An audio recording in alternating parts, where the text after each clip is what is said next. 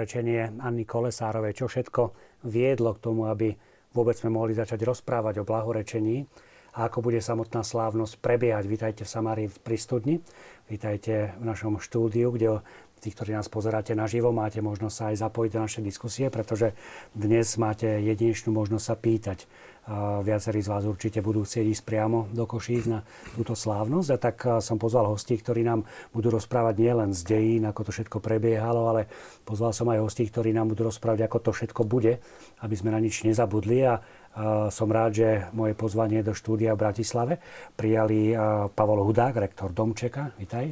Ďakujem, dobrý večer prajem všetkým. Mojím ďalším hostom je Jan Urban, vedúci koordinačného týmu prípravy blahorečenia. Ďakujem pekne, dobrý večer. No a som rád, že medzi nami je aj vicepostulátor blahorečenia Juraj Jurica. Dobrý večer, ďakujem za pozvanie. Takže vy už, milí televízni diváci, diváci, poznáte našich hostí. No a samozrejme, že do našej diskusie sa môžete zapojiť aj vy, tak to máme vo zvyku. Čiže môžete nám písať svoje e-maily na známu adresu v samárii zavinačtvlux.sk alebo SMS-ky 0905 60 20 60. Takže ešte raz, SMS-ky 0905 60 20 60 a e-mailová adresa Samárii zavináš.tvlux.sk sú tu pre vás, aby ste mohli našim hostom klásť priam, priamo svoje otázky. Takže páni, sme niekoľko týždňov od blahorečenia Ani Kolesárovej. Uh, sme sa troška o tom aj tak bavili pred, tesne pred začiatkom, že teda Anny alebo Anky. Ako je to teda? Možno, že preto, e, že zomrela mladá, mala iba 16 rokov, tak medzi mladými alebo na východnom Slovensku, alebo ktokoľvek, kto prišiel k jej, hrobe, k jej hrobu a bol oslovený jej príbehom, tak sa tak zaužíval názov alebo jej meno teda Anka, ale v súčasnosti sme sa tak rozhodli, že tak ako sa blíži beatifikácia, že teda budeme používať celé jej meno, ale aj jedno aj druhé je celkom určite správne. Takže na tých oficiálnych materiáloch už bude meno Anna? Presne tak, na oficiálnych e, materiáloch bude Anna. A konec koncov aj, e, ak môžem hovoriť, e, samotný proces, ktorý prebiehal na tej dieceznej úrovni, tak sa používal oficiálne jej názov. Ona bola pokrstená Anna, ona je Anna, hej. Takže ten výraz, alebo tá zdrobnenina zároveň do veľkej miery vyjadrovala ten vzťah ľudí k tomuto príbehu, ktorí prichádzali, takže používa sa aj taký, aj taký, ale a oficiálne sa teda používa Anna teraz v súvislosti s e, beatifikáciou ako takou. Kedy sa poprvýkrát začalo uvažovať o tom, že aha, tak toto by bol prípad na blahorečenie. Pamätáte si to niekto ešte? E, ja som asi taký pamätník, pretože som počul o tom prvýkrát z úst otca arcibiskupa Alžatkáča na kniazských rekokciách, e, ktoré boli v Košiciach na sídlisku nad jazerom kde bol čestvo posvetený požehnaný kostol svätých košických mučeníkov. Bolo potom to vlastne po svetorečení. A tam spomínal otec arcibiskup viacero takých adeptov na blahorečenie a som prvýkrát zachytil to, to meno Anna Kolesárová. A keďže som sa venoval vtedy mladým ako kaplán, tak som to podal mladým.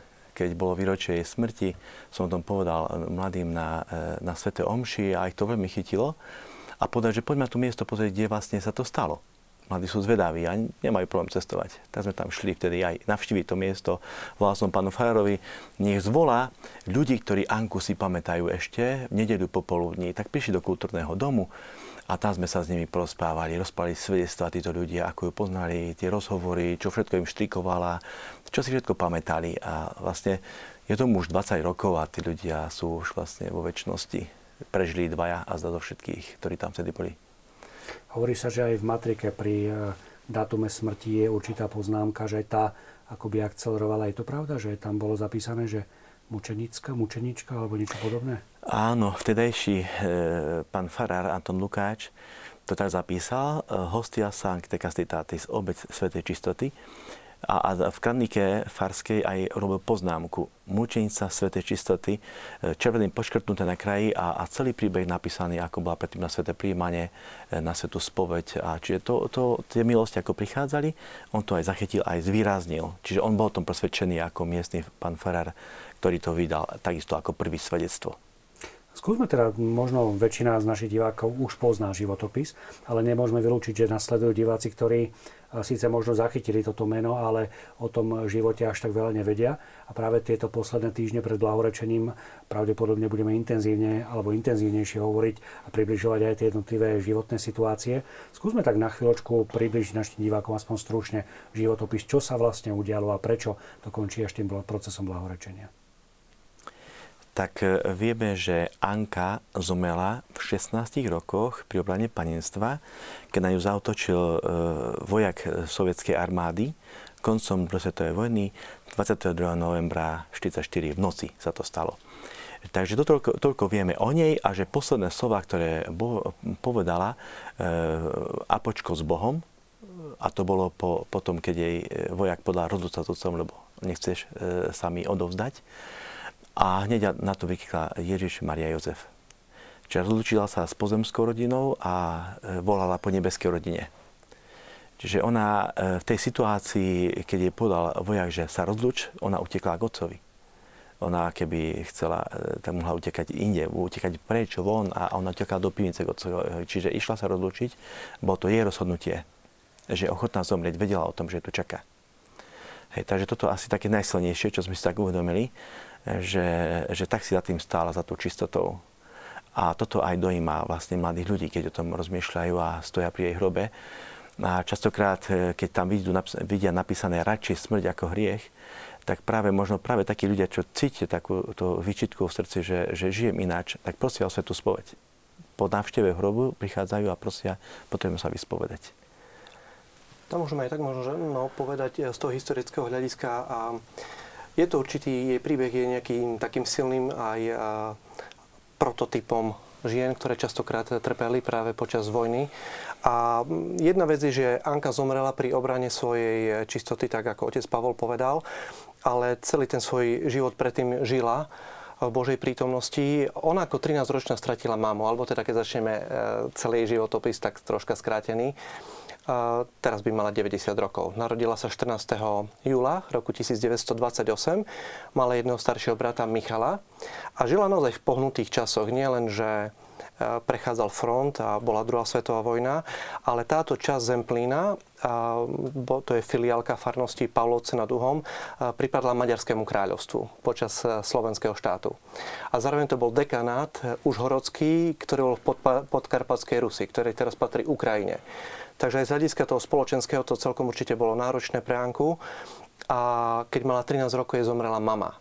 Takže keď si zoberieme tie historické súvislosti, tak do určitej miery musela nahrádzať mamu svojmu staršiemu bratovi, alebo ako dievča sa vtedy na slovenskom vidieku, východoslovenskom vidieku musela vo, do veľkej miery starať o domácnosť.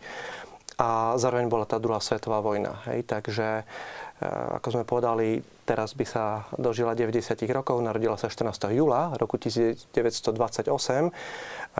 Posledné tri roky svojho života žila ako polosirota, bez mamky a ešte mala jedného staršieho brata. Zomiera teda na Sviatok svätej Cecilie 22. novembra roku 1944.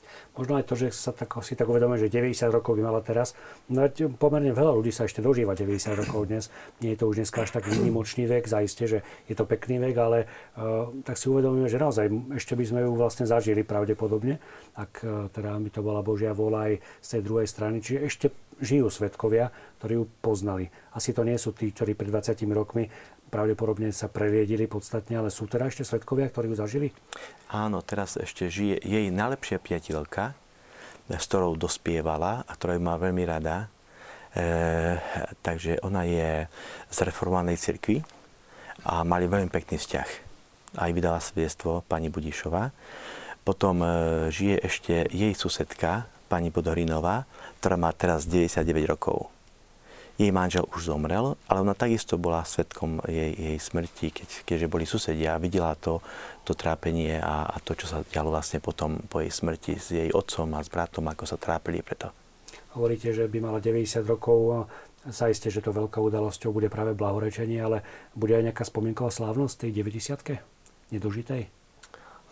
Určite plánujeme, aj keď naše primárne sily smerujú samozrejme k organizácii, ktorá si vyžaduje značné, značnú časť našej energie, arcidieceznej, smerujú k tomu 1.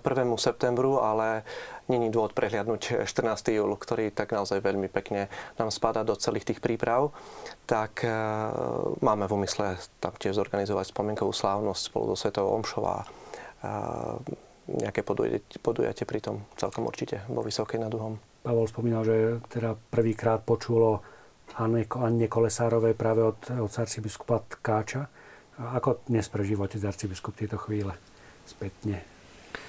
Tak prežíva ich s takou radosťou a očakávaním, pretože e, možno práve on, e, on to teraz tak ani nepovie, alebo že možno bol ten iniciátor, alebo nejak ten spúšťač Uh, isté, že za jeho pôsobenia, za jeho pontifikátu, to takto nazvem, uh, sa tieto veci všetky spúšťali.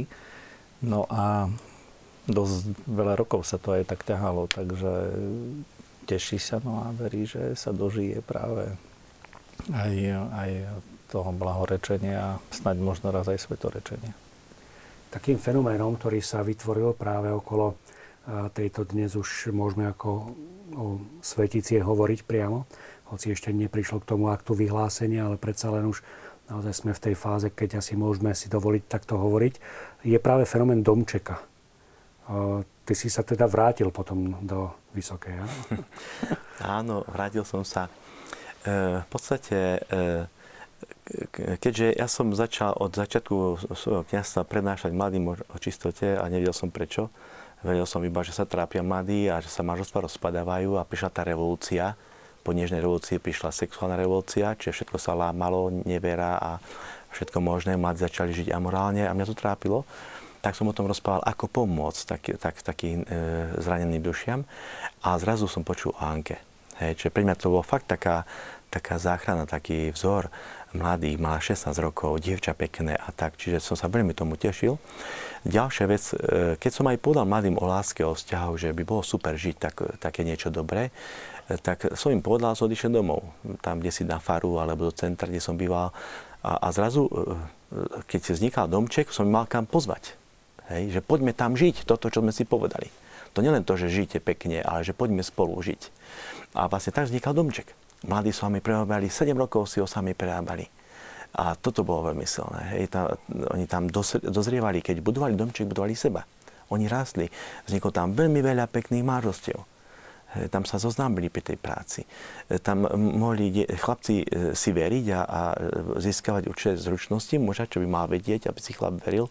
To je formácia aj vnútorná, nielen vonkia, že, že niečo zvládnem, ale aj dievčatá získavali takú úctu k sebe a, a preto aj domček vznikal na vzťahu chlapec dievča. Mal som tam 15 chlapcov raz na brigáde a nie jedno dievča. A my volali chlapci do Košic, zožente nejaké baby. My nemáme motiv pekov to robiť. tak som volal, keď diečo tam poďte, diečo tam pozbudiť chlapcov trošku. Tak a, a bolo to nádherné. Prišli tam, navarili im a chlapci makali, lebo to bola ťažká práca. Sme robili strechu novú. Hej, takže a to padal prach všade bolo. To sa nedalo ani e, pozametať u tej, že by to znova nebol prach o 3 minúty. Takže bolo to veľmi náročné, ale tam sa forma ľudia a domček je dom prijatia.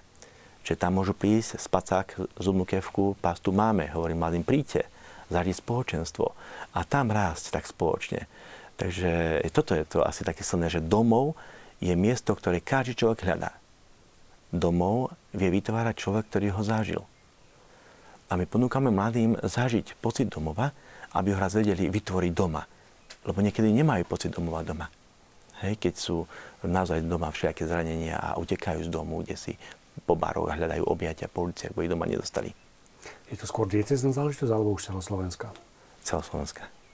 Sú aj nejaké štatistiky, povedzme, koľko mladých sa tam premelilo za ten čas? O, tak eh, koľko sa premelilo? No, m, prešlo vysokou alebo domčekou tým puťami takých 30 tisíc mladých určite. Doteraz ich bolo možno 50 tisíc na akciách, ktorí sa vracajú opäť. Hej? Čiže bolo ich veľmi veľa a, e, toto, a potom, že odkiaľ sú, tak e, niekedy polovica z nich je stredná západné Slovensko. Lebo sú tam aj e, stretnutia pre starších. Oni majú auta, sadnú do auta, dojdú z Oravy, z Bratislavy, z Trnavy, z Nitry, dobehnú. Čiže je tam veľa aut počas akcie. A naozaj ľudia prichádzajú niekedy, možno tí ľudia zďaleka si ešte viac vážia toto miesto, že, že tam prichádzajú tí miestni, málo kto príde. Doma nikto nie. Takže my ohlasujeme toto a, a tí na, na, na blízku najmenej počujú pri tom, hej, a, a, ale hlasy idú ďaleko a oni sami to ohlasujú potom tí ľudia. No ja si pamätám, že keď som tam bol prvýkrát, tak to bola taká poladovica, že som tam musel zostať niekoľko hodín navyše, ale nevadilo mi tam naozaj kvôli tej atmosfére, že človek sa tam cítil nielen prijatý, ale cítil tam naozaj, že to nie je len o nejakom jednoduchom stretnutí mládeže, ktorý je veľa, ale že bolo tam niečo navyše. To bola možno práve tá charizma mladej dievčiny, o ktorej dnes rozprávame. Čo bolo podstatou blahorečenia? Ako sa rozbiehal celý ten proces? Alebo čo bolo dôležité zozbierať materiály, aké svedectva, čo všetko viedlo nakoniec tomu blahorečeniu? Po všeobecnosti, aby um, nejaký proces blahorečenia mohol začať na tej dieceznej úrovni, tak musí existovať tzv. fama de la santita, alebo povesť svetosti. A to aj ako otec Pavol povedal, tu v podstate existovalo, aj keď z povahy veci samozrejme od 48. roku do 89. sa to sa nemohla šíriť, ale jednak v matrike narodených, v matrike zosnulých bolo zapísané, že tento príbeh sa reálne stal. To je dôležité, aby boli nejaké dokumenty. Bolo to podpísané piatimi svetkami, ktorí to garantovali, že sa to naozaj stalo. Obeta svetej čistoty. No a po 89., keď to bolo možné, tak ako už otec Pavol povedal, ten príbeh prichádza do obdobia, ktoré by sme pokojne mohli nazvať eh, nostalgiou po čistote. Ja by som to aj tak povedal, že prichádza nová demokra- prichádza demokracia, nové možnosti a zároveň taká rozviaža- rozviazanejšia morálka. A, tak eh, otec Pavol je vlastne aktorom, to je tá prvá osoba, čo môže byť buď fyzická alebo aj právnická musí získať povolenie v prvom rade od svojho biskupa. Je to zastrešené cirkevnou autoritou samozrejme a to sa dostalo otcovi Pavlovi vo februári roku 2004. Ale opäť, aby proces začal, musí to byť nejak skontrolované, ošetrené miestnou konferenciou biskupov. To sa stalo konferenciou biskupov Slovenska a až potom sme vlastne dostali, tak ako kdekoľvek inde vo svete, nihil obstat od teda povolenie, že nič tomu neprekáža od um, kongregácie pre kauzy svetých, ktoré prišlo relatívne rýchlo, po 4 mesiacoch, v júli roku 2004. A potom to troška trvalo, sme museli e, zorganizovať alebo poskladať tribunál, ktorý pozostával z 15 e, osôb. To znamená, je postulátor, vicepostulátor, boli vytvorené dve komisie, historická, právnická komisia, je tam promotor spravodlivosti, je tam notár, je tam oficiálny prekladateľ. A v podstate proces ako taký technický sme začali um, v januári, vo februári, 8. februára roku 2009 a ukončil sa 8. decembra roku 2011. Takže Hovoríme o tej fáze. Hovoríme stále o dieceznej fáze. Takže to je trvanie tohto procesu. Iba, že by sme chceli aj viacej hovoriť o tom, jak to vlastne vyzeralo. Či, Môžeme hej. sa skôr, možno naši divákovi by zaujímať, boli nejaké problémy? Asi nešlo všetko úplne hladko. Uh, no nešlo celkom hladko, alebo hladko je preto, že pre nás to bola taká troška nezmapovaná pôda, pravdu povediac. Hej. My sme vedeli, že existujú na to jasné pravidlá a sme si sme boli povinní, samozrejme, ako kdekoľvek inde vo svete, sledovať inštrukcie Kongregácie pre kauzy svetých, ktoré boli vtedy čerstvo vydané, teda novelizované Sanctorum Mater z roku 2007. Je to 150 článkov, ktoré bolo potrebné naštudovať a presne podľa toho ísť. Takže nepovedal by som, že by nejaké vážne právne problémy boli. Bolo to novum pre nás. Takže sme naozaj prechádzali e, nepreskúmaným územím, ale konzultovali sme veci aj e, s našim postulátorom, ktorý je v Ríme. No a hlavne sme potrebovali vypočuť svetkov a troška aj tak sa poponáhľať, pretože dvaja alebo treja svetkovia nám zomreli. Hej, predsa len to už bolo nejakých tých 60 rokov po vojne. Takže toto malo nejaký taký prím, prioritu. Vypočuli sme 38 svetkov a každý dostal 87 otázok. Tie jednotlivé otázky mali vykresliť osobnosť Anky Kolesárovej, to znamená, že jednotlivé jej činnosti, historické udalosti, tak toto tak nejak možno, že objemovo najviac zabralo čas a priestor. A potom ďalšie dva veľmi dôležité veci v tomto procese. V našom prípade, v každom prípade bolo hodnotenie dvoch komisí, a to je teologická a historická komisia. Jedna vec je, že Anna Kolesárová zomrela pri obráne svojej čistoty, ale dá sa predpokladať, že mnoho, myslím si, že väčšina žien by reagovalo práve tak ako ona. Ale takou, takým jedným vzorom je aj Maria Goretti. Hej. Niekto tak povedal, že Anna Kolesárová môže byť tak považovaná za slovenskú Máriu Goretti. Nejak dokázať, že vlastne ona sa rozhodla preto, že to bol výraz jej viery No a skutočnosť je tá, že deň predtým ona bola na spovedi, prijala sveté príjmanie. Už niekoľko dní, keď sa očakávalo, že bude prechádzať e, ten front, sa obliekala do čiernych šiat svojej zosnulej mamky, aby vyzerala staršia. Ipso facto menej príťažlivá možno. Takže ona vedome si bránila túto svoju čnosť, túto čistotu. E, tak v tej, v tej teologickej oblasti bolo potrebné toto vykresliť. Tá komisia pozostávala z dvoch členov, teologov, No a historická komisia, takisto sme niekoľko desiatok prameňov, zdrojov konzultovali v múzeu v Michalovciach, to je okres Michalovce, práve tak v Košiciach, tak oni sa vyjadrili.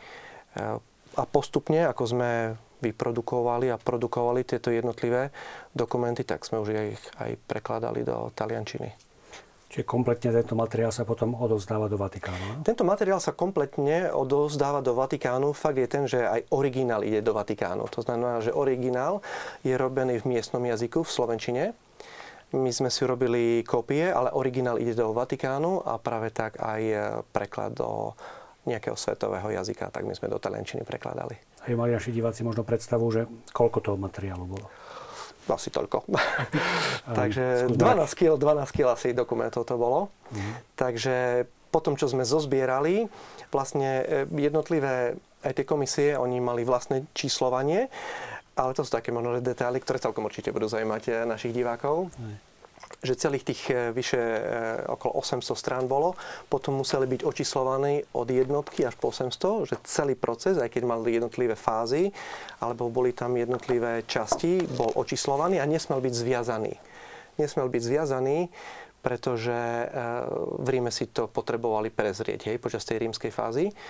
Tak originál slovenský, aj preklad v Taliančine išiel do Vatikánu na kongregáciu mm. zapečatený toho 8. decembra 2011. Aká bola atmosféra v Kúrii? E, boli ste tam vtedy, v, e, alebo ako to prijal arcibiskup aktuálny, bývalý emeritný? Čiže aká bola atmosféra v tom okamihu, keď sa to celé odozdávalo? Keď sa odozdávali tie spisy. Mm, keď to prase bolo jasné, že to ukončilo na dieceznej úrovni a teraz už čo, padol ten kameň zo srdca, že my už to máme hotové a teraz už budeme čakať na Vatikán. to skôr a tam bolo, že my sme mali takú aj špecifickú právnu udalosť, že v našom prípade sa vtedy zmenil arcibiskup. Mm-hmm. Svoje funkčné obdobie skončil ako 76-ročný emeritný otec arcibiskup Aloist, Aloist Káč a do jeho pozície vstúpil otec arcibiskup eh, Bernard Bober. Myslím, že všetci sme mali radosť. Všetci sme mali radosť, pretože um, ten život vo Vysokej nad Uhom a, ten odkaz Anky Kolesárovej žil čím ďalej tým viac. Otec Pavol je veľmi skromný na to, aby to povedal, ale aj vďaka nemu vlastne každý rok sa tam organizovali a organizujú pute, radosti, štyrikrát do roka. Čiže potom pute zrelosti, Silvester bez alkoholu napríklad. Takže my sme vedeli, že tá povesť svetosti rastie, rastie stále viac a viac. A tak e, mali sme radosť, ja celkom osobne vzhľadom na to, že e, som mal tú milosť e, to nejak kontrolovať, tak som rád, bol rád, že to máme za sebou, pravdu povediac, pretože tá práca bola náročná a že teraz e, je na ťahu vlastne Vatikán, aby to zhodnotil a sa vyjadril. Bol potrebný aj zázrak v tomto prípade? Vyžadoval sa? E, v tomto prípade nie, pretože my sme začali e, bežne alebo obyčajne vždy, keď začne proces, tak to je proces, ktorý má skúmať čnosti daného Božieho služobníka. Vždy, keď kongregácia pre kauzy svetých povolí tento proces, na dieceznej úrovni, ktorého úlohou je zozbierať dokumenty, zozbierať dôkazy. Nie vydávať rozhodnutie. Aj preto napríklad je zakázané, aby bol kult. Je to dokonca prekážka k tomu, aby Vatikán mohol konať. To znamená, keby my sme mali obrazy, alebo vyslovene už ju uctievali Anu Kolesarovú ako blahoslavenú, tak ten proces by bol zastavený. Ale tá povesť svetosti tu bola. Ten proces bol nám povolený ako skúmanie čnosti Ani Kolesárovej, ale my sme dodatočne poprosili, aby som mohol skúmať eh, per via martírii. To znamená, že sa predpokladá, že teda bola mučenica. Z povahy veci sa teda naozaj predpokladalo, že bola mučenica. A v tomto prípade kongregácia nepožaduje zázrak. Na blahorečenie. Na blahorečenie, tak.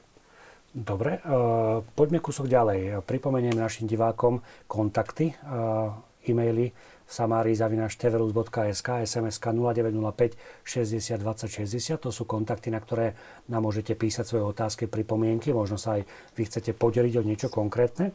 No a máme tu už e, prvú reakciu. Veľmi pekne zo srdca pozdravujem otca Pavla Hudáka. Veľmi ma oslovil život Anky Kolesárovej, keď svoj život obetovala za čistotu tela. Anka Kolesárová dala príklad čistoty. Kde sa dá prihlásiť na blahorečenie Anky Kolesárovej? Som rád, že bude Anka Kolesárová. Som rád, že otec Pavol Hudák púte radosti a zrelosti. Nech ich sprevádza nebeský otec, pán Boh, čo pán Boh zaplať aj za všetko, čo budú robiť, píše nám divák Vlado. Takže dostávame sa pomaličky k tej praktickej otázke, okrem teda pozdravu pre otca Hudáka. Takže tak prvá otázka, kde sa... Skúsme najskôr možno znova nasledujú diváci, ktorí ešte možno nepoznajú ani samotný dátum. Takže kedy, kde? Áno. E, samotný dátum blahorečenia Anny Kolesárovej bude 1. september tohto roku. Miesto konania bude e, v Košiciach, je to štadión telovýchovnej jednoty Lokomotíva. No a e, samotný priebeh, alebo samotný taký ten program celej slávnosti blahorečenia, samozrejme on už začal. Ono sa tie práce už vlastne pripravujú a rôzne tieto stretnutia, konec koncov aj, aj toto stretnutie tu na tomto štúdiu je súčasť práve týchto príprav. Ale ten oficiálny program začne v piatok 31.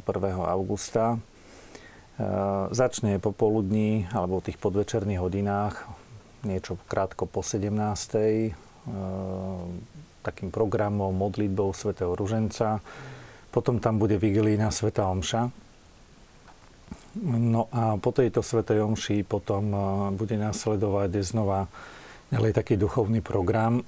Tento program má názov Zankov na kolenách. Až ukončí e, po tej 21. E, eucharistickým požehnaním. No a v samotný deň slávnosti blahorečenia 1. septembra slávnostná Sveta Omša s vyhlásením blahorečenej bude, bude o 10. hodine. Predtým ešte brány štadióna budú otvorené od 6. Od tej 7. hodiny už tam bude taktiež program, nejaké také tie ranné, nechcem ich nazvať chvály, ale ranné modlitby, modlitba svätého Ruženca, nejaké také poetické pásma. A po Svete Omši znova tiež budú znova také tie duchovné programy, skôr už takého radostného charakteru, piesne, kde tiež vystúpia rôzne také známe, známe tváre, ako je Sima Martausová, potom na ľudovú nôtu tam Hanka Servická a rôzne také tieto aktivity, ktoré budú doprevádzať práve takú tú radosť a ukončí sa tento program o 15. hodine eh, hodinou milosrdenstva a samotnou korunkou. Toto nám pripravujú sestry reálne, ja ich volám Faustínky, eh, Košičanky, takže eh, toto je vlastne zhruba taký program. V týchto dňoch už sa tlačia takéto bilteniky, ktoré poputujú ale verím, že sa dostanú k mnohým divákom, ale aj mnohým ľuďom na Slovensku, pretože e, máme v týchto dňoch úmysel už e, rozviezť ich po jednotlivých diecézach, aby kňazi možno práve aj keď budú prichádzať na kňazské vysviacky, aby si to mohli zobrať do svojich farností a znova tam ich ponúknuť ďalej. E, taktiež sú to rôzne také plagátiky s programom. No a čo sa týka samotného toho prihlasovania, tak keď si zaujemcovia otvoria stránku www.annakolesárova.sk, tak e, okrem iných e, článkov, rôznych príhovorov a informácií, tam nájdu aj e, taký odklik formuláre na prihlásenie a tam sa môžu prihlásovať, či už sú to farnosti, rôzne organizované skupiny, spoločenstva, ja chcem aj touto cestou poprosiť a výzvať e, všetkých záujemcov, aby mm, v prvom rade chcem pozvať. V prvom rade chcem pozvať na túto slávnosť. Ja verím, že bude pekná, dobre pripravená, dobre zorganizovaná a že budeme mať všetci pekný a duchovný zážitok, hlboký. A všetkých tých prosím, aby sa zaregistrovali aj kvôli tomu, aby sme vedeli asi, aký počet ľudí sa e, treba očakávať, čo všetko treba pripraviť. Taktiež na druhej strane aj kvôli tým organizačným veciam, ja neviem, parkovanie autobusov a tak ďalej. Takže... No, sa práve opýtať, že ako to bude s parkovaním, že Košice predsa len asi tuto majú problém v tom centre. Ako bude v piatok, ako to bude v sobotu s parkovaním, kam diváci budú nasmerovaní. A my tieto veci sme už riešili samozrejme aj s e, policiou, pretože no, treba poriešiť dopravnú policiu, potom stupeň ochrany a všetky tie veci okolo toho. Tak uh, mali sme jednania aj s rôznymi tými obchodnými reťazcami, aby sme mali tie zachytné parkoviská od Rožňavy, potom tu od Michaloviec, od Prešova tak jedno veľké zachytné parkovisko bude pri obchodnom dome mm, Tesco. Potom je tam znova ešte oby, to sú naozaj veľké parkoviská. E, a potom na druhej strane tam je zase veľké parkovisko pri mm, Optime. No a potom ešte máme niečo také vyhliadnuté, niektoré ulice, ktoré by sa ešte v podstate dali pouzatvárať, ja neviem, zo štyroch pruhov do dvoch a tak ďalej, aby sa to dalo všetko nejak tak zvládnuť.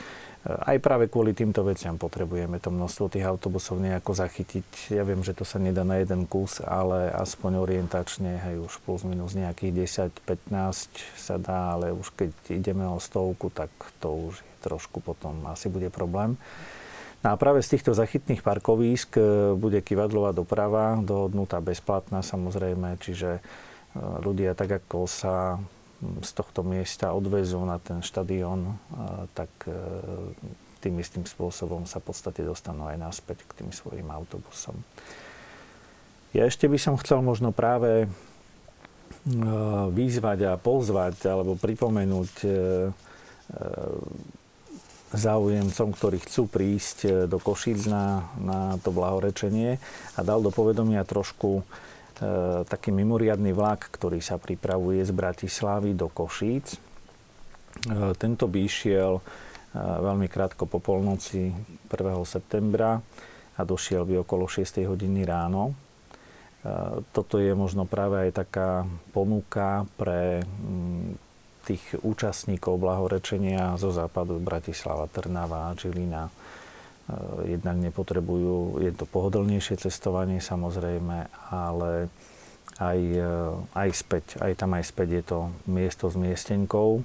Dá sa už teraz nakúpiť to miesto? Uh, už je v ponuke, ale myslím, že okolo, dohodli sme sa, že okolo polovice mesiaca, čiže okolo 15. už by malo byť aj v predaji. Eh, zatiaľ je len, vyskakuje, že je v ponuke a volá sa tento vlak Blahorečenie.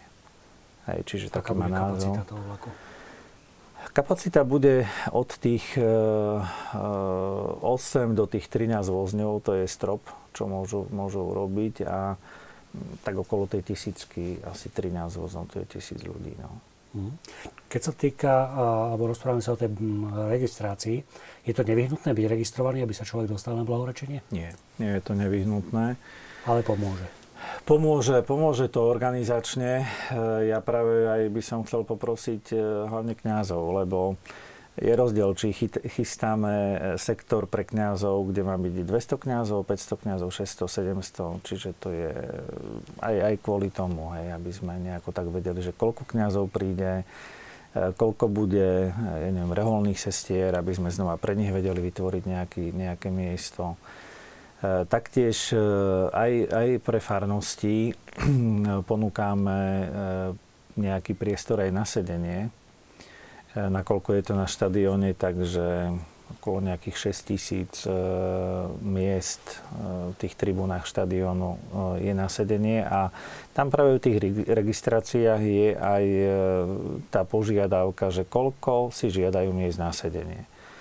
To, že ich príde, ja neviem, 300, no asi každý nepotrebuje miesto na sedenie. Mladí postoja na tráve a, alebo na tých rozkladacích stoličkách ale zase starším dobre padne, keď e, majú tú stoličku trošku inú, predsa len je to iné pohodlnejšie. No a my podľa e, toho, kde koľko bude asi treba, tak sa budeme snažiť tých 6 tisíc lístkov nejako Čo hovoríme o, o miestach na sedenie. A koľko celkovo je kapacita štadióna na takúto udalosť? Celková kapacita štadióna je nejakých 30 tisíc ľudí. Mm prípade, že príde viac, máte nejakú záložnú? Máme rezervu, máme rezervu, no? ešte e, také tréningové ihrisko, ktoré, ktoré je pripravené, tam sa zmestí ďalších možno 80 tisíc ľudí a na tom práve tréningovom hrísku bude veľkoplošná obrazovka, takže iste, že pred nikým nezatvoríme bránu, že ty sa tu už nezmestíš a ty už musíš ísť domov. ale samozrejme, že bude mať e, možnosť byť účastný celého ten, kto bude zaregistrovaný, má istotu, že tam bude. Tak má istotu, že bude mať miesto na sedenie, ale... Takže myslím, v týchto chvíľach už tá registrácia je naplno obsadená našimi divákmi.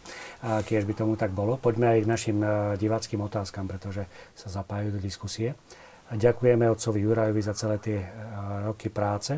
Otázka, kto je postulátor procesu v Ríme, pýta sa Matúš z Michaloviec, nakoľko ste ho spomínali. Je to laik, advokát, ale má za sebou naozaj kus práce, napríklad aj kanonizáciu svetého, v tejto chvíli už e, pápeža Jana 23. alebo um, um, a iných desiatok, desiatok blahoslavených svetých. Andrea Ambrosi je jeho meno.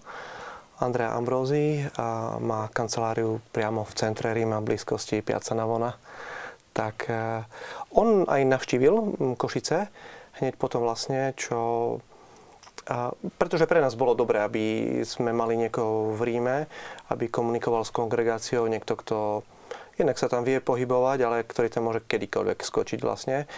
Takže my sme tam kvôli tomu niekoľkokrát išli za tie, eh, za tie 3 roky. No 5 krát, 6 krát určite iba kvôli tomu sme išli a s veľkou radosťou sme tam išli, ale on tam jednoducho je tak eh, keď ten proces začal, tak myslím, otec Pavol si tiež spomenie, v decembri roku 2009 prišiel na Slovensko. 10 eh, mesiacov po začiatku tohto procesu a inak sme boli a stále sme vo veľmi intenzívnom kontakte. Takže on. A ďalšia z našich divákov. Kto pripravil oficiálny obraz Anny Kolesárovej? Tak, Asi sa eh, pýtajú práve na ten, ktorý áno, tento, ktorý pred sebou. Pred sebou Možno môžeš to až troška na, na smerom na áno. tú kameru, ktorú máš nadvihnúť, alebo za nami je tiež banner, máme tu banery takisto, hej, alebo tu na bude viditeľné tiež takisto. Hej. No tak, eh, takto, keď sme eh, uvažovali, že obraz Anky Kosarovej na náhrobnom kameni je veľmi nekvalitný, naozaj tam vyzerá o dosť staršie, na tom obraze a pritom mala 16, nemala viac. Hej, takže potom druhá vec, sme pozerali trošku do mm, toho genetického bohatstva rodiny, lebo hneď mi ľudia povedali, keď som prišiel pred 20 rokmi, že jej panitierka, ona sa podobá na ňu. To je tam ten genetický kód v rodine. Hej. Tak som šiel za ňou, ona mala po maturite práve, hej, tak som popýtal o fotky. Tie fotky doteraz mám, jej maturitné, aj keď bola mladšia, také dieťatko vysmiaté už má teraz svoj vek, má svoju rodinku. Takže mám také, e, také aj nejaké, nejaké fotky. No a keď sme začali uvažovať, že vytvoriť e, nejakú tú podobu Anky Kolosárovej, tak sme, som poprosil Zuzku Verbovskú, ktorá sa venuje práve takým pekným kresbám, kde sa snaží nakresliť ten charakter človeka, či tú vnútornú krásu. Ma to veľmi oslovilo, tak som poprosil o pomoc a, a tak som poprosil tiež o takú určitú slobodu v tvorbe, aby, aby vytvorila tú krásu aj vnútornú na tej, na tej fotografii. Nie len to, aby sa nejak niečím podobalo to, čo tam je z tej minulosti, ale aby tvorila e, obraz budúcnosti. Asi tak, tak sme vychádzali z toho, že podstata je vnútorná krása a za toto aj tiež ďakujem sestričkám Salesiankám, ktorí ma práve v týchto veciach nejak povzbudili a nasmerovali, že Otec Pavel, robme to niečo tak, aby, aby to mladých lákalo, aby chceli sa ten obraz pozrieť, aby, aby nech túžili e, čítať z jej vnútra. Hej? Čiže t- ten tretí zdroj bola práve tá vnútorná krása človeka a dievčate, čo má 16, zomrel kvôli panenstvu, aby tá, naozaj to bolo cítiť z nej tú, tú krásu a tú odhodlanosť. Takže tak vlastne vznikla táto podoba. A myslím si, že nie sú žiadne námietky, že sa vytvorila tá cesta e, tej, tej, tej krásy, pretože zachytiť dušu hej, človeka je dôležité, aby sme rozumeli jeho životu. A toto bola taká kresba, kresba jej duše. A keď samotný obraz, ktorý bude použitý pri ceremonii, pri slávnosti beatifikácie, blahorečenia sa vlastne ešte iba pripravuje, hej, takže toto je e, taká prípravná e, verzia. Ten obraz bude prvýkrát predstavený verejnosti počas omše blahorečenia 1. septembra a bude farebný. No, takže... Ale vychádzalo sa z tohoto obrazu? Áno, áno, v podstate môžeme, môžeme sa pozerať áno. na tento obraz, hej. Uh-huh. Kde bude potom umiestnený ten obraz? Už sa rozhodlo o tom? to je otázka, ktorú neviem zatiaľ odpovedať. Uh-huh. Pretože nejaký pán rejiteľ má nejakú tajnú informáciu. Nemám tajnú informáciu, neviem, že kde no, je. sme prvé médium na Slovensku. Ešte sa nikto nepýtal. Nikto sa nepýtal. Uh, poviem pravdu, že ja som na touto, touto otázku alebo nad týmto som sa zamýšľal, že kam ho dáme. Uh, pravdepodobne niekde na biskupskom úrade, na arcibiskupskom úrade, pretože uh, máme tam košických mučeníkov, je tam Sára, Šára, Šalka Ždiová. A takisto, isté, že chceme, aby tam v tých našich priestoroch bola práve aj, aj Anna Kolesárova, takže pravdepodobne, alebo možno na 90% ten obraz bude, bude v útrobách arcibiskupského paláca. Tam, tam je možno dôležité aj to povedať, že sa zachovali iba nejaké 3 či 4 fotografie ktoré sú naozaj nekvalitné a nie je nutné, aby tá oficiálna fotografia, oficiálny obraz, aby bola fotografia, aj keď je možné to urobiť, ale má to práve zachytiť e, ten odkaz, ktorý dáva ten, e, ktorý e, svetec blahoslavený. No potom relikviáre budú dva, hej, takže keď sa no, nemôžeme deliť... Opýtať, máme fotografiu, hej. ako je to s relikviami, teda sú už pripravené, alebo ako sa prichádzalo k relikviám? Vieme, že teda pochovaná bola práve vo Vysokej, nad Uhom. Ako sa teda, ak môžeme niečo z toho podhaliť, vieme, že to bolo troška tak pod rúškom, aspoň teda novinári to opisovali, že akoby prišli až po tom všetkom. Tak ono asi aj, aj bol cieľ, alebo sa to tak plánovalo, aby prišli až potom. Ten hrob bol istý, ten hrob bol istý, sa vedelo. Aj keď teraz po revolúcii sa vymenil na hrobný kameň, to nie je ten, ktorý tam bol pôvodný. Ona tam bola pochovaná so svojimi e, rodičmi. A teda jedna z procesov, jeden z procesov pred oficiálnym slávením, oficiálnou slávnosťou, slávnosťou beatifikácie, je práve exhumácia a tá prebiehla 27. Mm, apríla toho roku. Bol zostavený tribunál otcom arcibiskupom Bernardom Boberom a boli tam určení mm, dvaja, traja patológovia, ktorí hneď v podstate skonštatovali, že naozaj, že toto sú kosti dorastajúcej dievčiny a e, v tom životopise Anny Kolesárovej e, je zaznačené aj to, že ona sa pravidelne modlievala rúžanec a našli sa tam pri tých kostiach aj tri zrnka vlastne rúženca. Takže v tejto chvíli aj z hygienických dôvodov aj kvôli príprave relikviára e, sú v opatere práve týchto patologov, ktorí majú očistiť tie kosti a pripraviť e, do relikviára slávnostného hlavného, jedna ten, ktorý sa poniesie počas slávnosti 1. septembra a vlastne, vlastne budú dva relikviáre. Jeden bude uložený v katedrále Košickej a druhý v mieste rodiska v mieste smrti vo Vysokej nad Uhom. Chcem iba toľko povedať, lebo som bol priamo pri exhumácii, že e, túto exhumáciu robia e, lekári z Ústavu súdneho lekárstva, ktorí už e, sa starali o sestru Zdenku, biskupa Buzálku, že majú tak veľa skúseností a sú fakt odborníci a s veľkou láskou to robili. To bolo nádherné ich sledovať ako takú liturgiu, to, to, tú exhumáciu. A exhumácii sa hovorí, že bola, nie že bude. Hej, kvôli piete, úcte vlastne k tej, k tej osobe a zvlášť, keď je to z takého svetého života. Takže aby sa fakt s takú úctou k tomu pristupovalo a myslím, že sa to perfektne zvládlo a, a tak vlastne aj tie ostatky sa teraz pripravujú do relikviárov, aby sa dali potom, potom, e, potom inštalovať. Kto pripravoval samotné relikviáre, to môžeme povedať? Tak e, oslovili sme niekoľkých umelcov, lebo ešte nie sú pripravené, ešte sa na nich robí.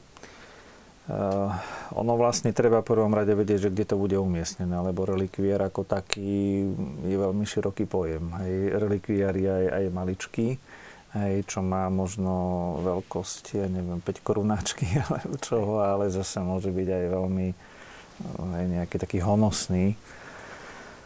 Tak uh, Eh, jeden, jeden sa pripravuje relikviár práve, ktorý sa umiestni do katedrály Sv. Alžbety a to umiestnenie bude práve hneď 2. Eh, septembra, kde bude o pol 11. ďakovná Sv. Omša za blahorečenie. No a druhý relikviár, vlastne ten taký hlavnejší, alebo jak by som to nazval, aj ten väčší, eh, kde budú tie ostatky uchovávané, tak ten bude umiestnený práve v jej rodisku, kostoliku vo Vysokej nad Uhom. No a tam znova sa trošku ten relikviár chystá iný, taký väčší by mal byť, hej, lebo vlastne tých ostatkov by tam malo byť viac. Ale môžeme len slúbiť, že televízia Lux bude pri tom. Naozaj už teraz sa pripravuje veľa živých prenosov priamo z blahorečenia, či už to bude v piatok, či už to bude v sobotu a samozrejme aj potom, keď sa bude umiestňovať relikviár v Vysokej nad Uhom, takže naši televízni diváci neprídu určite o nič, za čo sme veľmi ďační, že môžeme naozaj sprostredkovať tieto historické udalosti, tak ako to bolo aj v prípade blahorečenia Titusa Zemana. No poďme ďalej, lebo diváci zaujíma ich táto téma. Máme tu taký troška obširnejší mail. Požehnaný večer vám a vašim hostom. Srdečná vďaka za tému venovanú novej blahoslavenej Janke Kolesárovej. Veľmi sa teším rozhodnutiu pápeža Františka povýšiť Annu Kolesárovu za blahoslavenú. Ďakujem akčnej námahe, modlitbám a aktivitám oca Pavla Hudáka, ktorý dlho, veľmi dlho viedol aktívnu duchovnú osvetu k osobe Anky už v roku 1997 na fare v Haligovciach nám mladým z farnosti Liptovská osada a Vyšných ružbách dával duchovné cvičenia a venoval sa tematicky tejto mučeničke čistoty. Ďalej v roku 2003 pripravil divadlo, predstavenie o Anke Kolesárovej venované jej životným atribútom. Celá činnosť ohľadne Anky Kolesárovej malá má svoj veľký význam a zmysel. Ďakujeme. Moja otázka znie, v kresťanskej tlači sa objavila aj taká informácia, že hlavným celebrantom bude prefekt pre kauzy Svetý, kardinál Amato. Chcem sa opýtať, či príde do Košíc už nový dezignovaný prefekt Beča na slávnosť, alebo nakoniec to bude emeritný prefekt kardinál Amato. Ešte to bude pán prefekt, ktorý je súčasný momentálne a bude to pán kardinál Amato. Takže je to má... potvrdené, že ešte príde on, áno. Mám už aj potvrdiť, že koľko asi času strávi na Slovensku? Tak asi nejaké dva dní. Dobre. A ďalšia z otázok. Pochválený bude Ježiš Kristus. Chcem vás srdečne pozdraviť, najmä otcov Pavla a otca Juraja. Chcem sa opýtať, či by ste prišli porozprávať o Anke na pozvanie aj do inej diecézy. Vďaka s pozdravom Katka a Lubo z Podtatia. Tak to nebude až tak ďaleko. akože pri ceste naspäť do Koši, že by sme sa tam zastavili, že, už... že aj tak by sa to dalo možno. A nie, určite sme, sme tomu otvorení, aj keď náš program a kalendár je limitovaný a naozaj robíme všetko pre to, čo sa dá. A my už doteraz sme chodili aj medzi vysokoškolskou mládežou. Sme rozprávali o tomto príbehu, propagovali ho. A pravda je tá, že práve v júli je relatívne dosť takých veľkých odpustov na východnom Slovensku, práve na území našej arcidiecezy. Taká hlavná nejaké taká putinské miesto a východňari celkom určite poznajú Gaboltov, hore pri Bardejove, a potom Veľký Šariš a Stropkov, tak tam celkom určite máme v úmysle osloviť e, našich veriacich. A taktiež sa chystá posledný víkend júlový v Prešove P18 stretnutie katolíckej mládeže. Takže keď nám dajú nejaký program, nejakú ponuku, ktorú budeme môcť využiť, tak e, celkom určite veľmi radi prídeme. Takže môžu sa spýtať určite. Mm. Ďalší otázok e, pani Chrenková sa pýta. 30. decembra 1965 bol brutálne zavraždený vo Svetom Jure mladý výnimočný kniaz a literát a pedagóg. Na neho sa nezabúda? Neviem, či teda má to nejaký súvis práve s Anou Kokolzárovou. Asi to necháme skôr na um, miesta, kde sa to... Súvis nemá, len musí byť niekto, ten aktér, ktorý ktorý ten proces nejakým spôsobom spustí a naštartuje. Tam naozaj dve, tri také veci musia byť. Musí tam byť, e, musí tam byť tá povesť svetosti. Predpokladám, že keď nejaký kňaz zomrel, tak to mučenický, takže ľudia si na ňo aj pamätajú. A potom naozaj to môže byť buď fyzická osoba, môže to byť práve táto pani, či tento pán, ktorý zozbieria materiál a v prvom rade teda musí osloviť a presvedčiť osloviť miestneho biskupa a následne kongregáciu, konferenciu miestnych biskupov ale povolenie začať proces už aj na diecéznej úrovni, teda na tej najnižšej, dáva kongregácia pre e, kauzu svetých. Um, ja, ja som presvedčený o tom, že by bolo veľa takýchto príbehov na Slovensku. E, to, čo nás, alebo v tejto chvíli nejak možno, že tak oslovuje a môže aj všetkých ostatných na Slovensku, je, že Anna Kolesárová je prvým lajkom, ktorý bude blahoslavený. Pretože bola aj Sára Šalkáziová, ktorá bola síce v Maďarsku, ale košická rodáčka, práve tak, ja neviem, e, košickí mučeníci, traja košickí mučeníci. E, to zase mali pod svojou kúrou bratia jezuiti, oni boli jezuiti. Titus Zeman bol Salesian, takže toto je ďalší kňaz, ktorý celkom určite, pokiaľ oslovuje ľudí, tak môžu sa pokúsiť. Ale to teda spada do kompetencie Bratislavskej arcidiecezy, predpokladám.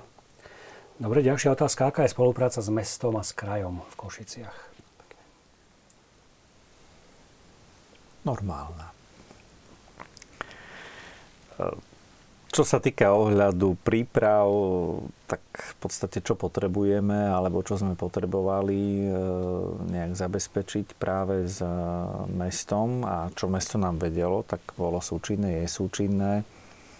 Sme v kontakte, keď som hovoril aj o, o bezplatnej doprave z tých zachytných parkovísk, no tak e, isté, že sme aj s mestom e, museli jednať, takisto policia, rôzne zábrany, lavičky a ja neviem čo všetko, čo potrebujeme. Hej. Takže tá spolupráca je, myslím si, že taká dobrá. Ďalší otázok. Predpokladá sa, že v tom čase môže byť aj veľmi horúco. Ako to bude napríklad s občerstvením? Praktická otázka praktická a myslím si, že je veľmi múdra, pretože 1. september obchody sú zavreté, lebo je, lebo je štátny sviatok. E, samozrejme, že na to sme tiež mysleli a e, predpokladám aj to, že každý si zabezpečí nejaké, nejaké to stravovanie a tú vodu, ale e, budeme mať tam zabezpečené aj, alebo budú tam možnosti zakúpenia si vody, nejakého občerstvenia ľahkého a tak ďalej, takže strávy nejaké, čiže niečo na jedenie. Takže toto, toto v podstate na to pamätáme a tento priestor tam bude. Má to jednu výhodu, že v podstate štadión v Košiciach je, eh, on ide takto do takého vejára, takže z tej druhej strany za chrbtom eh, je taká, taká dosť eh, ako keby záhrada, zeleň, cesta v podstate a všetky tie stánky, ktoré e, na jednej strane možno sú rušivé, na druhej strane aj veľmi potrebné, pretože sme ľudia a potrebujeme si zabezpečiť aj tú fyzickú potrebu, ktorú človek má. Uh, takže v podstate predpokladám, že nie, že predpokladám, ale tam ich umiestníme, čiže nebudú rušivé, ale budú zase k dostaniu veľmi skoro. Mhm. Ak si dobre pamätám, pri blahorečení Titusa Zemana boli k dispozícii, síce v obmedzenom množstve, ale boli obrázky s relikviami. Myslím, že išlo o kusky oblečenia Tita Zemana. Niečo podobné sa chystá aj, aj v tomto prípade? Chystá sa? No aj teraz sa chystá. E, bude to bude sa to rozdávať na slavnosti blahorečenia a chceme pripraviť rekvie 3. stupňa, čiže látka z kontaktu s e, ostatkami Anky Kolosarovej a tak bude dosť pre každého podľa mňa, lebo chystáme, že to, to bude taký darček pekný. Hej. Mal by to byť vo veľkosti také fotografie, vo farbe trošku menšie, hej, a s tou relikviou, aby sa to dalo zjať aj do mobilu. Mladí chcú mať všade do sebou, ten a mobil je také miesto. Napríklad, aby to tam vošlo, tak už, už oni nás navigujú, že čo by bolo dobré, ako to urobiť. Už a bude... prispôsobujeme veľkosti púzdiera mobilov, a nie modlitevnej knižky. Takže iná doba, áno, teraz sú digitálne knižky. Tak ale... sú že tá cieľová skupina sú mladí, hej, áno. a nie nejaká taká prvotná cieľová skupina. No, takže. No, sa práve opýtať, že, že kto sa očakáva podľa vás?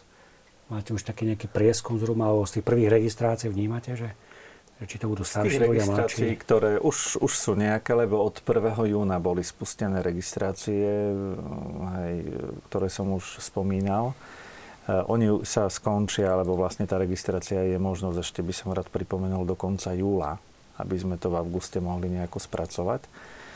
Uh, sú to rôzne spoločenstva a, a farnosti, čiže ja očakávam alebo predpokladám, že uh, to bude všeho chuť. Čiže v podstate tí ľudia tam budú, možno, možno to budú aj deti, predpokladám, že gro bude práve tá tínedžerská, alebo tí mladí možno až do toho. Tí, ktorí prešli tým domčekom, ktorí prešli. Asi. Ale zase na druhej strane nemyslím si, že z toho sa nejako tak vylúči, vylúči vlastne aj tá staršia alebo stredná generácia, nakoľko to, čo povedal uh, aj dôstojný pán Juraj, Jurica, že, že v podstate uh, je prvá lajička.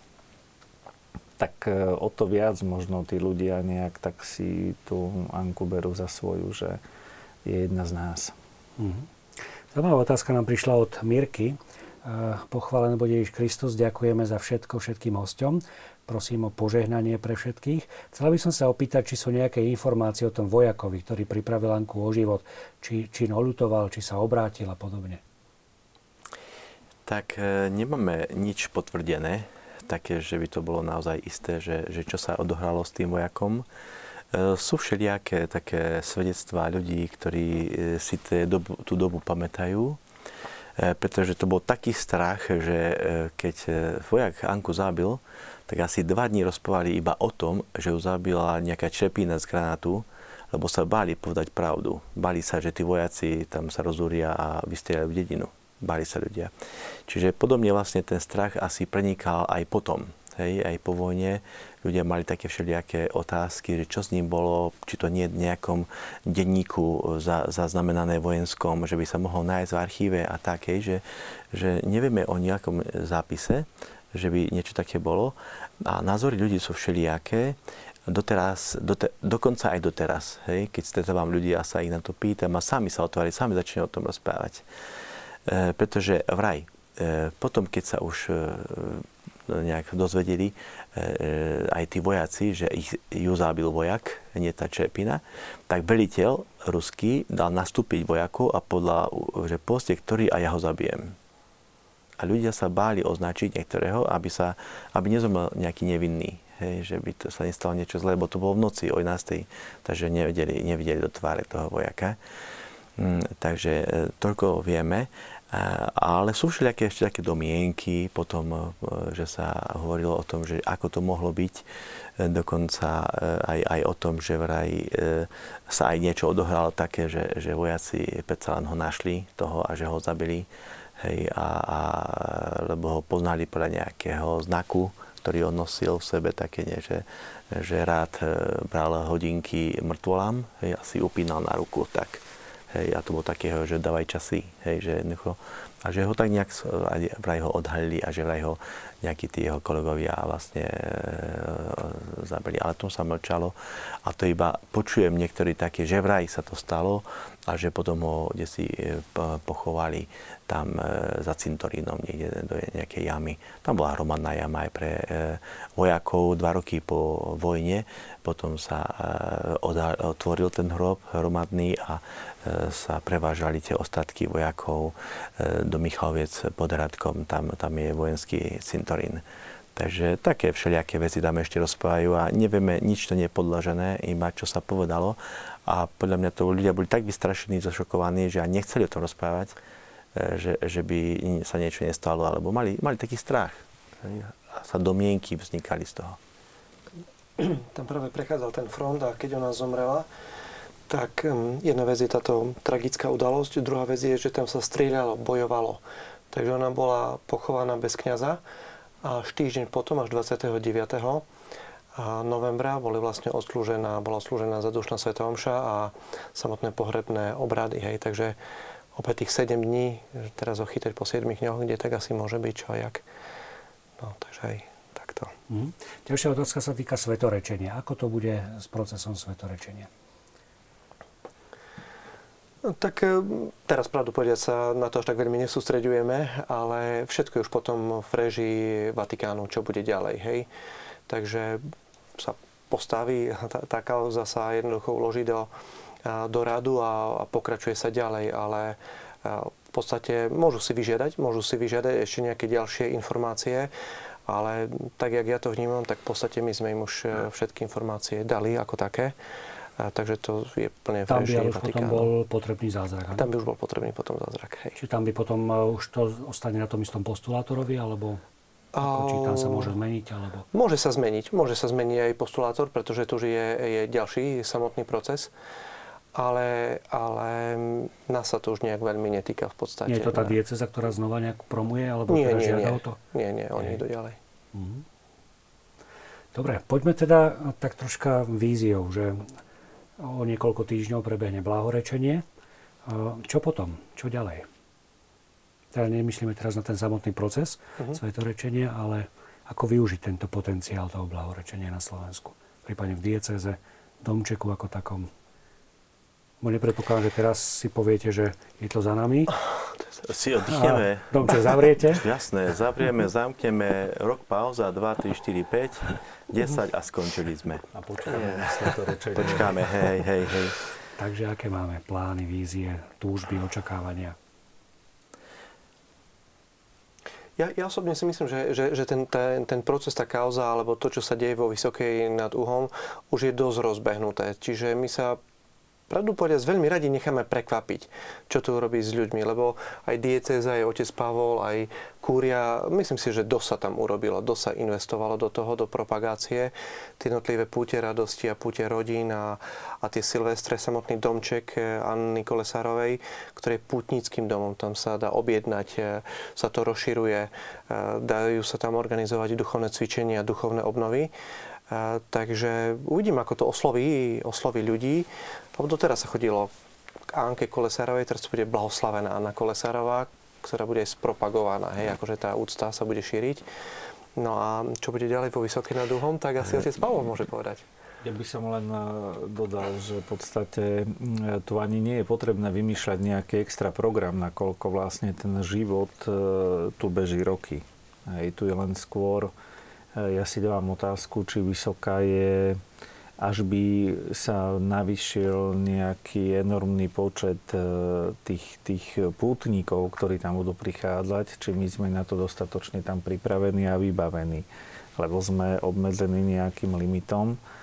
No a uvidíme, čo, čo ten život prinesie, pretože isté, že ten e, kult a tá úcta tam verím, že bude pretrvávať naďalej a, a bude to možno aj nejakým spôsobom rásť. No a podľa toho budeme musieť aj my reagovať, e, čo sme schopní vlastne e, vykryť alebo tých ľudí tam prijať a nejakým spôsobom zabezpečiť. Ja to tak vidím, že e, táto otázka je, je odpovedou je, je postoj viery a lásky na túto otázku, čo bude potom. Pretože viera to, čo my zažívame s Bohom a zažívame aj s Ankou už 20 rokov, tá skúsenosť viery, to, čo sa deje v tých mladých ľuďoch, keď prichádzajú a menia životy a menia ich a myslia to vážne, je to veľmi silné. Ja Pater Štefan Halienka, kedysi, ešte už teraz nebohý, keď bol spovedať, je to jezuita, bol jezuita v UPC v Žomberku e, pôsobil a povedal, že ešte nikdy zažil tak silné spovede a tak veľa spovedí za jeden večer. My tam do druhej noci spovedáme, do tretej ťaháme. Začíname jedna, o 11. večer, keď skončí večerný program, večerná modlitba a hneď prvú noc a potom ďalšiu noc. Tam je toľko silných obratení a vďačných a šťastných ľudí, že to stojí za to e, si to všimnúť. Hej? To je otázka viery. Čo my prežívame vo vzťahu k Anke. Či Anka je pre nás e, tiež blízka osoba, tá, ktorá dosiahla nebo, hej, lebo o to ide teraz, vidíme, že to je tak, a že či máme k nej vzťah a či si uvedomuje jej obetu. Čiže tá viera. Hej. A druhá vec je láska, znamená, že úcta k tým obrateniam a rodinám, lebo odkaz by bol jasný. Podľa, že Ježiš Maria Jozef dal nám aký taký signál, Dokonca dnes mi došla v sms že Familiaris Consortio e, vlastne 22. novembra takisto bolo e, odovzdané ľuďom. Čiže naozaj je také akoby, tie datumy sa tam schádzajú v rodine. Hej? Čiže e, my, čo môžeme urobiť, keď budeme mať radi, budeme mať nej úctu a budeme čerpať z viery, tak potom môžeme odozdať ľuďom, ktorí ju potrebujú. Lebo zažívajú milosti. Tam mladí, zažívajú dar čisté lásky, znovu zrodenie a zároveň sa formujú rodiny. Čiže rozpoznať znamenie čas, vedieť čítať, čo sa teraz deje, znamená fakt byť dopredu, byť na púze života. Lebo vízia tam, kde je život. Hej, tam je vízia, kde je život. Keď budeme robiť mŕtve investície, tak to bude mŕtve straty, zbytočné. A to, čo je živé, treba dávať e, tomu, tomu vlastne rozlet. Hej. Čiže podľa mňa je to, je to otázka už po tom, čo sa deje, to už je vec zodpovednosti a, a tak. A rád by som preto teraz možno aj pozval ľudí, aby sa to modlili a možno uvažovali, že čo by sa dalo tam urobiť. Pretože keby tam ľudia nechodili, tak to nebude. Hej, to nie je moja vec, že to blahorečenie bude, alebo že to moja snaha. To, to vám všetkým ďakujem za to, že ste sa za to zasadili, ste sa za to modlili a že to blahorečenie bude. Čiže to je vďaka tým všetkým mladým a rodinám, lebo už majú rodinky, to všetko sa deje. Mm. Čiže ja by som to povedal, že dajme im štafetu do rúk. Hej?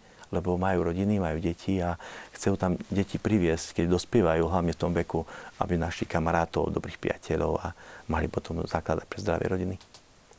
Myslím, že to bol svätý Tomáš Akvinský, ktorý povedal, e, pokiaľ na tejto zemi existuje nejaká radosť, tak ju má človek čistého srdca.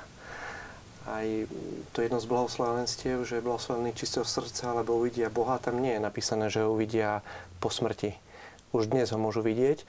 Takže táto téma e, sa, sa netýka nutne iba 6. Božieho prikázania, ale vieme, že všetky činnosti sú vlastne pospájané nádoby.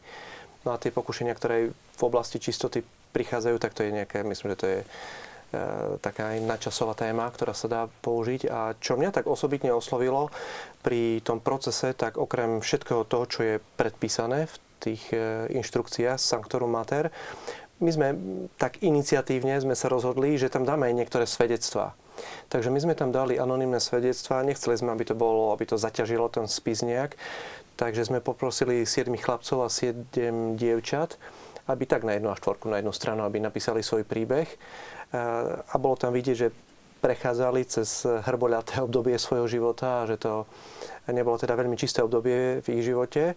A práve preto, že spoznali tento príbeh, práve preto, že sa zúčastnili púte radosti, práve preto, že ich tam niekto zavolal, alebo ani nevedeli prečo, ich to tam veľmi ťahalo. Ja len citujem z teraz tých svedectiev vlastne a, tak a, e, naozaj o 180 stupňov zmenili a, e, svoj život a, a e, práve z kongregácie pre kauzy svetých, aj keď technicky tam tieto svedectva nepotrebovali, tak osobitne nám za nich poďakovali. Adriana sa pýta, dobrý večer. Chcem sa opýtať, či je možné prihlásiť sa ako dobrovoľník. Ak áno, za akých podmienok? Ďakujem, tešíme sa na slávnosť blahorečenia. Ako je to s dobrovoľníkmi? Ďakujem aj za túto otázku a som rád, že, že ju otvorila, pretože ja som ešte práve chcel povzbudiť a pozvať všetkých dobrovoľníkov.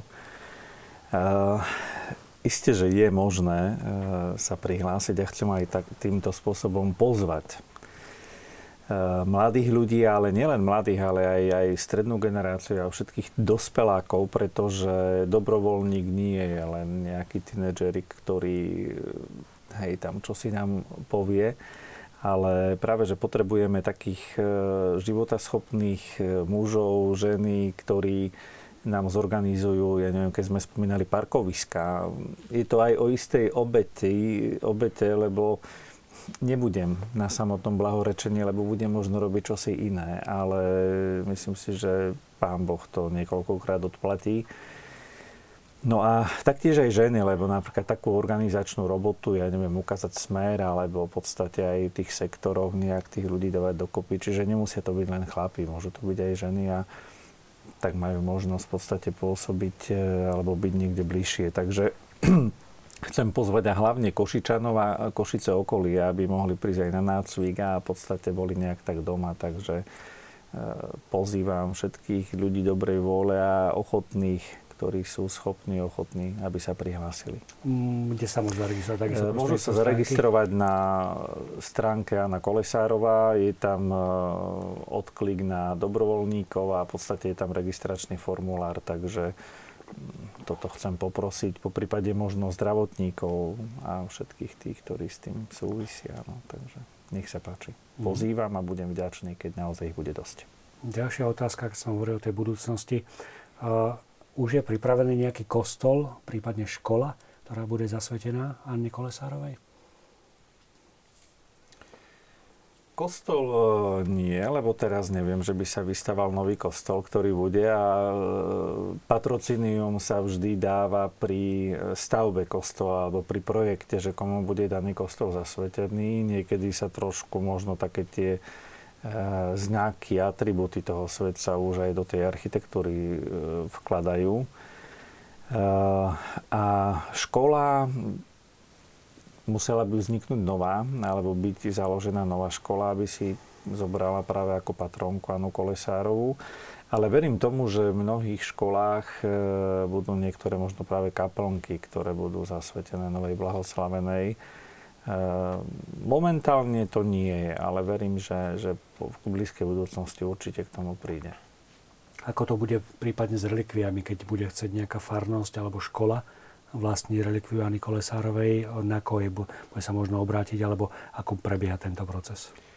Prichádzajú nám žiadosti a môžu posielať žiadosti s prozbou o, o zaslanie relikvie práve na, tiež na stránke nájdu kontakt na sekretariat blahorečenia. A tam sa vlastne tie žiadosti skladajú. A po procese blahorečenia potom sa budú tieto relikvie samozrejme aj posúvať ďalej. Takže samozrejme nesmie to fyzické osoby, to asi... No, isté, že nie, že ja chcem mať doma, hej, ale, ale hlásia sa nám už aj zo zahraničia rôzne farnosti alebo nejaké reholné spoločenstva, ktoré chcú mať práve relikviu. Treba si možno tak uvedomiť, že vlastne môže mať každý relikviu tretieho stupňa. Ale prvého stupňa ten, tá patrí do, do chrámu, hej, do kaplnky. Alebo, takže aby tam ľudia rozlišili, že nebude mať doma nejaké, nejaké relikvie prvého stupňa, na čo mi to je, môže mať tretieho stupňa. A tie, tie odovzdám vlastne do, do... A tam musí byť aj dôvod, že prečo chceme tú relikviu ako bude mať význam potom, hej, čo s ňou, aby to, to bolo posolstvo, aby ten, kto má tú relikviu doma, ako by tam mala Anku, hej, čiže on ju tam má a, a môžu sa s ňou stretnúť, môžu s ňou komunikovať, lebo pôjde do sveta. A každé také miesto bude určitou takou filiálkou, kde vlastne ona, že z tej vysokej odišla Vysočanka a je tam, hej, tam, kde si v zahraničí možno, alebo a toto je také dôležité si uvedomiť, že to je osoba a ona je s nami a že ľudia pri uctení relikvie môžu aj prijať e, milosti od Boha. Preto chcem aj tak e, pozvať televíznych divákov do modlitby, vyzvať ich do modlitby za blahorečenie, teda svetorečenie Anky Kosarovej, ale aj prosiť ju konkrétnu pomoc, lebo pri procese svetorečenia potrebný je zázrak. To znamená, že také vzájomné, že, že ak Anka má tú milosť od Boha, E, tak môže práve tá štedrosť prísť vlastne aj tej duchovnej pomoci, toho aj uzdravenia a, a dejú sa také veci, vieme o tom, že sa dejú na jej, jej e, príhovor, takže kľudne nech ľudia prosia o pomoc, aby sami stali potom e, e, tým svedectvom alebo tom znamením toho svedectva ich život e, cez Anku. Môžu mať veľmi hlboký vzťah. Mhm. No, o, naša relácia pomaličky sa naplnila. A možno ako takú bodku by som si nechal e-mail, ktorý práve v tomto okamihu ťukol k nám na, do, redakcie, do štúdia. Požehnaný večer chcem vyjadriť a potvrdiť to, že Anka Kolesárova mení životy vo Vysokej nad Uhom spolu s otcom Pavlom. Spoznal som toto miesto pred niekoľkými rokmi a pocítil som vo svojom živote veľké zmeny. Ďakujem otcovi Pavlovi za starostlivosť počas týchto rokov a vyprosujem mu veľa síl aj naďalej Pozdravuje Karbon z Michaloviec. Takže myslím si, že toto je také živé svedectvo, o čom sme dnes rozprávali, že to blahorečenie je veľká udalosť, ale že jednak sa tu už veľa vecí deje a jednak predpokladáme a dúfame, že sa budú diať, lebo Anka, alebo Anna, chceme oficiálne Kolesárová, ktorá už o pár týždňov bude vyhlásená oficiálne za blahoslavenú, má tú Božiu milosť, že sprostredkúva túto milosť osobitným spôsobom na to, aby mnohí ľudia mohli meniť život. A to je asi to posolstvo najsilnejšie, ktoré aj dnešná relácia chcela aby bolo odozdané tým, ktorí nás sledovali. Ďakujeme veľmi pekne za to, že ste s nami strávili čas. Ďakujeme za e-maily, SMS-ky, ktoré ste nám zasielali. Osobitne ďakujem našim hostom, ktorí merali ďalekú cestu sem do Bratislavy. No a tešíme sa, že sa uvidíme aj prostredníctvom televízie Lux o pár týždňov priamo v Košiciach. Ďakujem veľmi pekne. Ďakujem pekne. Pekný večer.